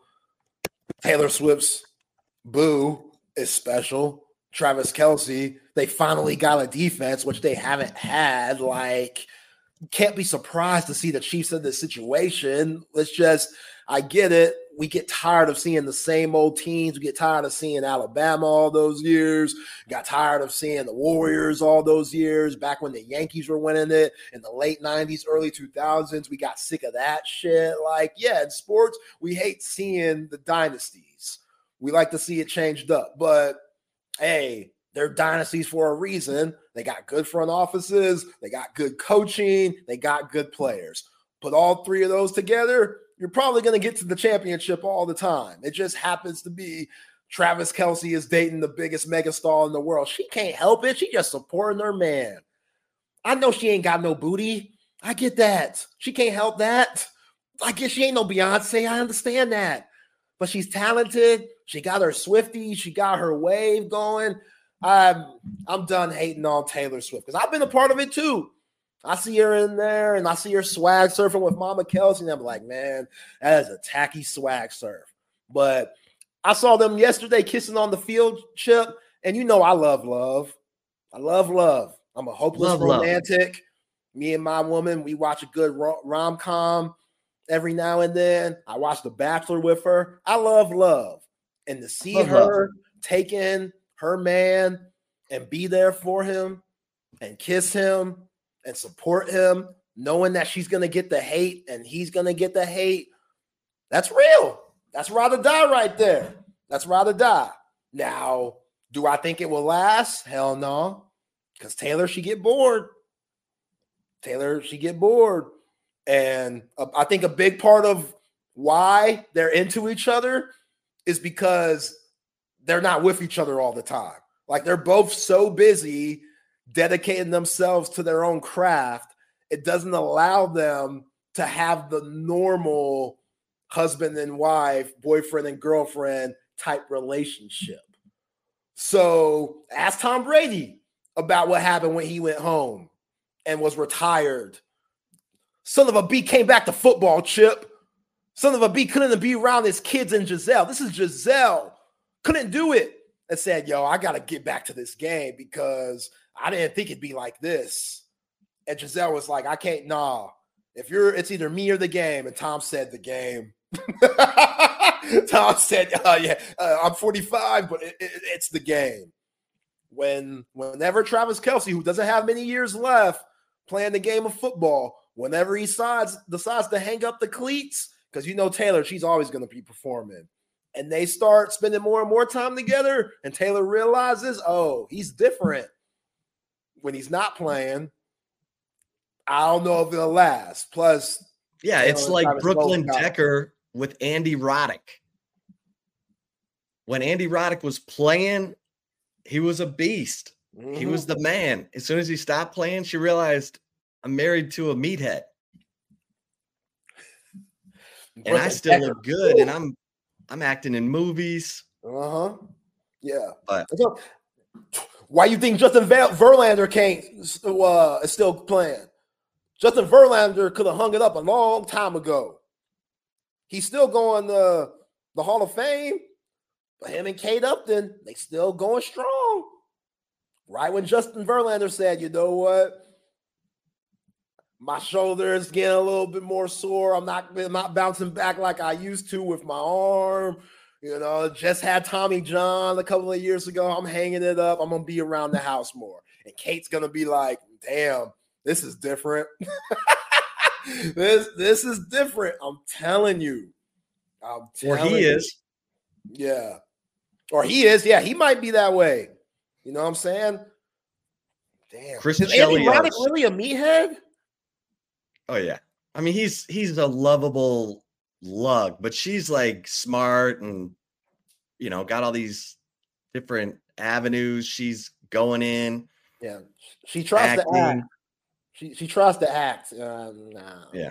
No. She Her body pretty, does the acting. Yeah, yeah. She yeah.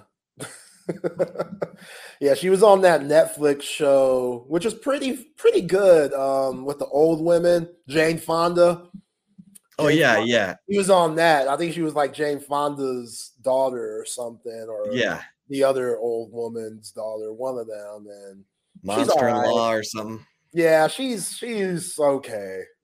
She's good to look at though. She does her thing. But yeah, All right. Well, let's uh let me tell you real quick before we get to the chip shot. Let me tell you about Salt Traders Coastal Cooking because it's all night happy hour tonight, kids. And Salt Traders Coastal Cooking is great seafood. And if you love oysters, this is your spot. They got, you're going to get $5 off the beginnings menu during happy hour. And again, it's all night happy hour tonight. They got dollar oysters too.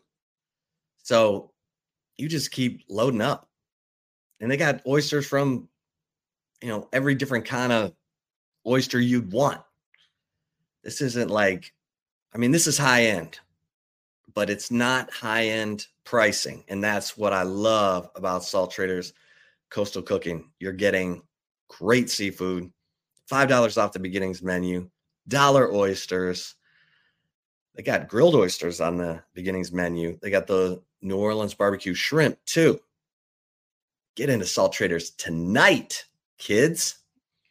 And audiovisual consultations, my man Tom McKay making it so easy for you to get the big screen of your dreams or the surround sound, the you know, electronic shades, surveillance, new lighting. How about a whole new media room? Audiovisual consultations. They have set me up in three different houses They've done it for most of your favorite restaurants here in Austin. Let them do it for you too. They're the best. Just give them a call 255 8678. Tom and his crew will bring everything to you. avconsultations.com. All right, Zay. This is a combo platter chip shot of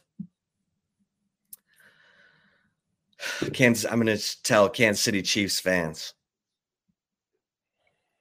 you need to enjoy, you need to savor, you need to appreciate the fact that from 1970 to 2017, you went to one, one AFC championship.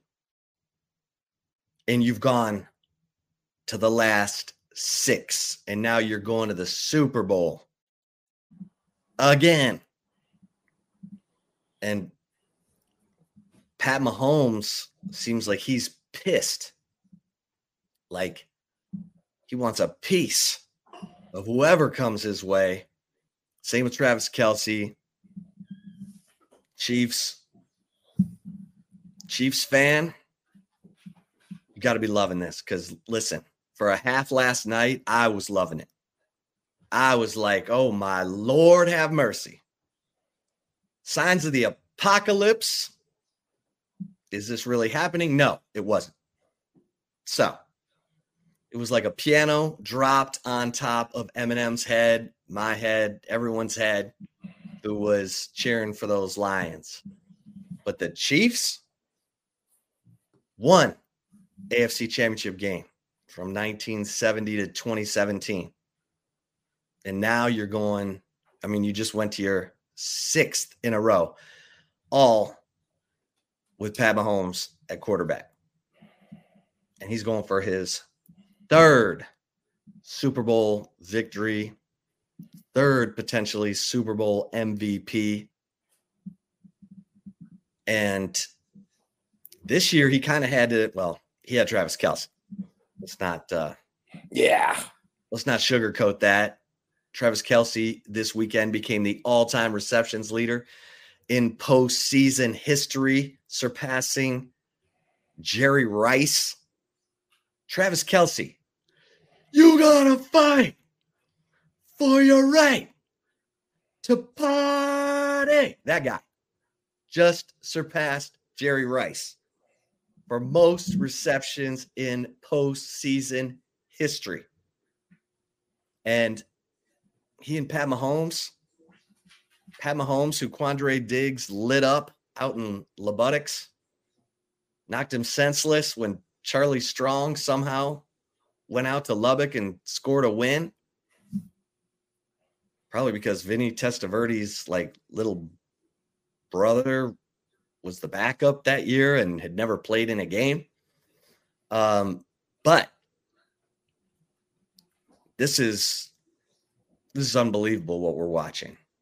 And Chiefs fans, savor it. Savor it. Cause this is this is unbelievable. And Andy Reid, I'm so happy for Andy Reid. Andy Reid got run out of Philadelphia. And you got to have the quarterback. Got to have the quarterback. Because Donovan McNabb was so good right up until that damn Super Bowl. Yeah. When it wasn't good. And then he fell off. He fell off. Terrell Owens ragged him and he fell off. And that was that. Pat Mahomes, he seems like he's getting better, angrier, more focused, more determined. Because he's always like this. Give me that play. Actually, yeah. he leaves his pinky out. He's like this. Give me this. Yeah. Yo, he's a sassy dude. He the way he be walking, he be walking with his like hands out and stuff and swaying his hips and yeah, he be doing like this and that. I'm like, yo, man. yo, man, you got a little sassiness to you that's I don't know. I don't wow. Must be just that Lubbock stuff. Well, yeah. and I feel bad for Eric Bieniemy because he left to go run the Washington Commanders offense and show everybody so that that was so he's, stupid. He's got the secret sauce, and now it looks like Ben Johnson's going to get the Washington Commanders job. Yeah. So maybe Dan Campbell can hire Eric Bieniemy. I don't know, but that would be smart. You know. Yeah, I give him a call if I'm Dan Campbell. Yeah. That's a good move. Uh, that's a good move right there. I'd give him Let's... a call for sure. Because that's the whole thing with Eric Bieniemy was I ain't getting no credit here in Kansas City. Everybody gives it to the big man holding the menu, and everybody gives it to Patrick Mahomes. So Eric Bieniemy deserves some of that love, and he tried. Washington wasn't it. Like Sam Howell he should have seen the writing on the wall too. With Ron Rivera only had one more chance to save his job, you know. So that that was a bad move by Eric Bieniemy, which I felt he, I guess, felt pressured to take the next job or have to prove himself in order to get where he really wants to go, and that's you know potentially be a head coach in the mm-hmm. National Football League. But yeah, I would have rode that out a little while longer. I really, you know, I really would have because yeah, the Chiefs they're not slowing down anytime soon. All right, let's get to the right call with my man Zay Collier. Yeah, y'all know on game days or the day before game days on Fridays, we do a little bit different here on the right call. But before all that, gotta tell y'all about Covert Bee Cave, the family owned group of automotive dealerships that have been serving the greater Austin area for over a hundred years. You cannot go 10 blocks in the in the ATX without seeing a covert auto group owned facility and Covert Bee Cave is the best one. They hold it down with us here at Texas Sports Unfiltered, and they will help you out by getting you a new or pre owned vehicle with a high quality selection that the customers rave about. Seven terrific brands from Dodge, Chrysler, Cadillac, GMC, Ram, Buick, and Jeep. You're going to find what you want at Covert Bee Cave or go to covertbeecave.com for all the latest specials and inventory. Get out of that hoopty, man. Get out of that bucket. It's beat up. It's old. If your grandmama's been driving in and she ain't been around since 05, that's a serious problem. Get you something different. Go to Covert Bee Cave and get hooked up. Nobody beats a covert deal. Not now, not ever. And now it is time for the Zay's Player of the Game prediction brought to you by Big Hat Spirits. Only three more days until January is over. So dry January is still going on. And even when January is over, man, take advantage of the big hat mocktails that you can find at HEB, all the margarita without the alcohol, 50 calories, zero alcohol, mocktail with kombucha, sparkling water, real fruits and spices. It comes with the lime type salt and the chili lime salt already, so you could sprinkle that thing around the rim. I have one almost every other night. They are absolutely terrific. Go to bighatspirits.com and get all you know types of things and specials over there. Hey, check it out at HEB, your local HEB. They got it for you today. Big Hat Spirits. All right, Chip. Oh, tough one tonight. Coming off the loss from BYU. My player of the game prediction is going to go with Max Abmas. You know, Max Abmas, he's what makes the horns go. I like what Coach Terry has done as of late, putting the ball in his hands more and have him orchestrate the offense a lot more. And he's going to have to be huge tonight against the really great guards of U of H, starting with Jamal Shead and LJ Cryer. Both of those guys are absolute studs. Jamal Shead, he's coming for blood, man. He's coming for blood if you're from the ATX, your dream is always to be recruited by, you know, the Texas Longhorns. And Jamal Shead was not. He wasn't one of those big five star players. He was around three, maybe a four star coming out of Manor High School. But yeah, I've been watching Jamal for a very long time. I remember when he dropped 50 on Akins and how that was going around this city. And if you drop 50 on anyone, you could hoop. So Kelvin Sampson and him have a great relationship. He's averaging 12 points a game with around six assists, and he's the one that makes them go. Max Abmas, you can't hide him tonight at all. Usually the Horns like to hide him defensively, but he's either going to have to guard LJ Cryer, Jamar Shead, or Emmanuel Sharp all three of those guys are the starting guards, and all three of those guys are the leading scorers for the Cougars. So they're difficult, man. They're physical. They defense is crazy, and they have big men too that block a lot of shots and cause a lot of havoc in Roberts and Francis. So this is going to be, you know, one of those games where the Horns they got to play smart. They got to play tough. And Max Abmas, some of those shots that he took against BYU, he has to take them. Like he's going to take those 35 footers. He's going to take those deep threes and shots that a lot of guys in the nation can't even make, yet alone attempt. So if he's not hitting those shots, then it can be a long game for the Horns, especially if you have guys like Dillon Mitchell and Brock Cunningham not giving you what you need offensively.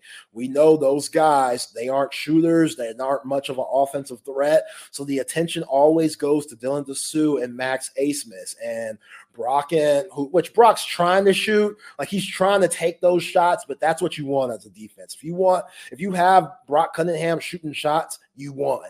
As a defender, you won because that means Disu, Abmas, or Hunter aren't taking those shots. So Max Abmas, he's going to have to really get going tonight. And defensively, he has to be really sound. Again, LJ Cryer is an absolute bucket. The Baylor transfer who went back home, Katy, Texas kid.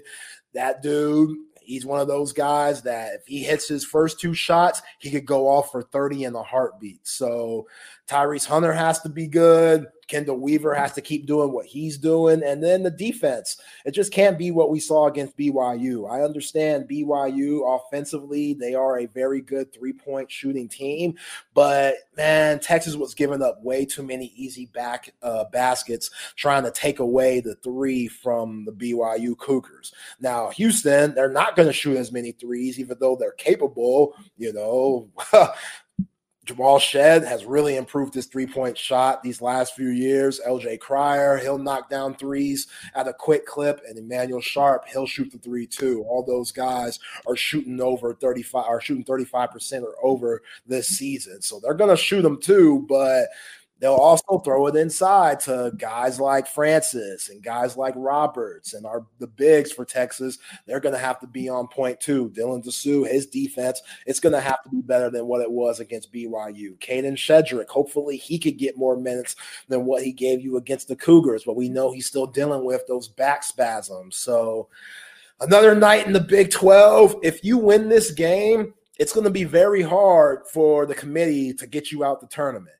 you know, because this is one of those teams that a lot of people in the nation are going to pick to win it all when their bracket comes out in Kelvin Sampson's Houston squad. So, again, the Big 12, absolute gauntlet. We knew these horns probably weren't going to do well against the Cougars, uh, the BYU and Provo. That's exactly what happened.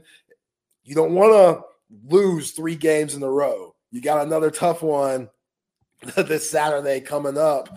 Uh, I want to say against Kansas State coming in. So, hey, two couple of these schools in the Big 12 have lost two in a row. It happens, but if you could avoid that tonight, obviously, that's going to be huge to where the horns land when the bracket comes out in March. So, ah, if I go to Bet US right now, look at that line. Want to say it's what four something, four and a half, four and a half. Yeah, I'm Texas plays at TCU Saturday. Okay, TCU, wrong purple team. Okay, so yeah, TCU they beat U of H this year. So and beat Baylor in Waco in that triple overtime game that was right after Texas BYU. So yeah, the Big 12 is just nuts. Like if I'm the committee, I would just put the top 12 teams in the Big 12 in the tournament just to see what happens because they're all just beating each other up. You know, that's what you get. It's just so hard to stay consistent every night. And you try to see what matchups Texas has against Houston. Dillon Mitchell, you got to play great tonight. You can't do what you did against BYU. You have to be a force defensively and offensively. You just have to be aggressive. I'm not saying you have to go get 30, but just look for your shot. Like actually be a threat. Make the defense have to play you to where it's not five on four. Dillon Mitchell has to bring it tonight. And if he does, Texas will be in the game. I'm not saying they'll win it, but they'll be in the game. Yeah. And breaking news in the last 15 minutes Charles Omenihu suffered a torn ACL. Damn. And will not be in the Super Bowl for the Chiefs. So that is a huge setback for for Charles who seven sacks, career high seven sacks this season with the Chiefs, signed a two year, $16 million free agent deal with the Chiefs after playing for the 49ers last two seasons. He was looking forward to getting getting a piece of those boys and torn ACL for Charles Omenihu. He and uh, Kyle Shanahan, the Longhorns in the Super Bowl. Unfortunate. Very unfortunate. He was very disgruntled on the sideline. You know, he slammed his helmet down, so you knew it was serious. And we all know how tough Charles Omenihu is. That strip sack fumble was big time momentum shift in the Ravens game, and he will definitely be missed. And gosh, I hate to hear Lollipop to Charles Omenihu and the 49ers and the Lions, not the Ravens. Not the Ravens. Trey Allen, what's up, man? Guys, I'll be rolling with you. How was the last two hours? Yeah, Zay and I are going to be hanging out the first 30 minutes of three to five. Do you? I mean, do you feel better, hey, Chip, after getting to? Yeah, he uh, scraped me up. He scraped me up off the floor. You know, yeah. you got a big old spatula out and kind of scooped me up off the floor. So things are better. I had therapy. Sorry to everyone. You'll get your money back for this show from me because, you know, I needed some therapy the first hour. Zay helped me out. And then we got into it. And Chiefs fans, you better just appreciate every minute of this. Because Dan Campbell told me last night the Lions may never be back. oh, I can't believe you said that. The Chiefs go every year since Mahomes has been there. The Lions may never be back. Wow. Yeah. I can't believe he said that. Wait, Dan, Dan, Campbell, wait, what? Were you being serious there? Oh, yeah, he, he said, said that. In his post game press conference, he said, You know, I tell these guys, you never know what play it's going to, you know, impact the outcome of a game because you don't know if you'll ever be back. Maybe this was the best we've got. And he's like, Do I believe that? No. I'm like, Well, then why are you saying it? Because he's the compassionate meathead, Chip. No, he, he kept it real. Show you that level of compassion, and he'll just do meatheaded things on the sidelines, unfortunately. He kept it too real. Yeah. Mm. All right, fellas. Yeah. All right, hey, Zay, thanks for uh thanks for picking me up, man. You know what I'm saying? Oh yeah, man, that's my job. I'm your partner. Tomorrow. I'm your friend. I love you, brother. There's gonna be better days. Tomorrow, we'll have our man uh Hummer. We'll have our man Hank South. Who knows? We'll keep an eye on uh, whoever Kenneth Grand is following on social media. Until tomorrow. Texas, Houston, get to BetUS, betus.com. Make sure you click on the link right there on our uh, Texas Sports Unfiltered YouTube page. That'll take you to the usbet.com Texas Sports Unfiltered link. That's where you want to be. Ciao.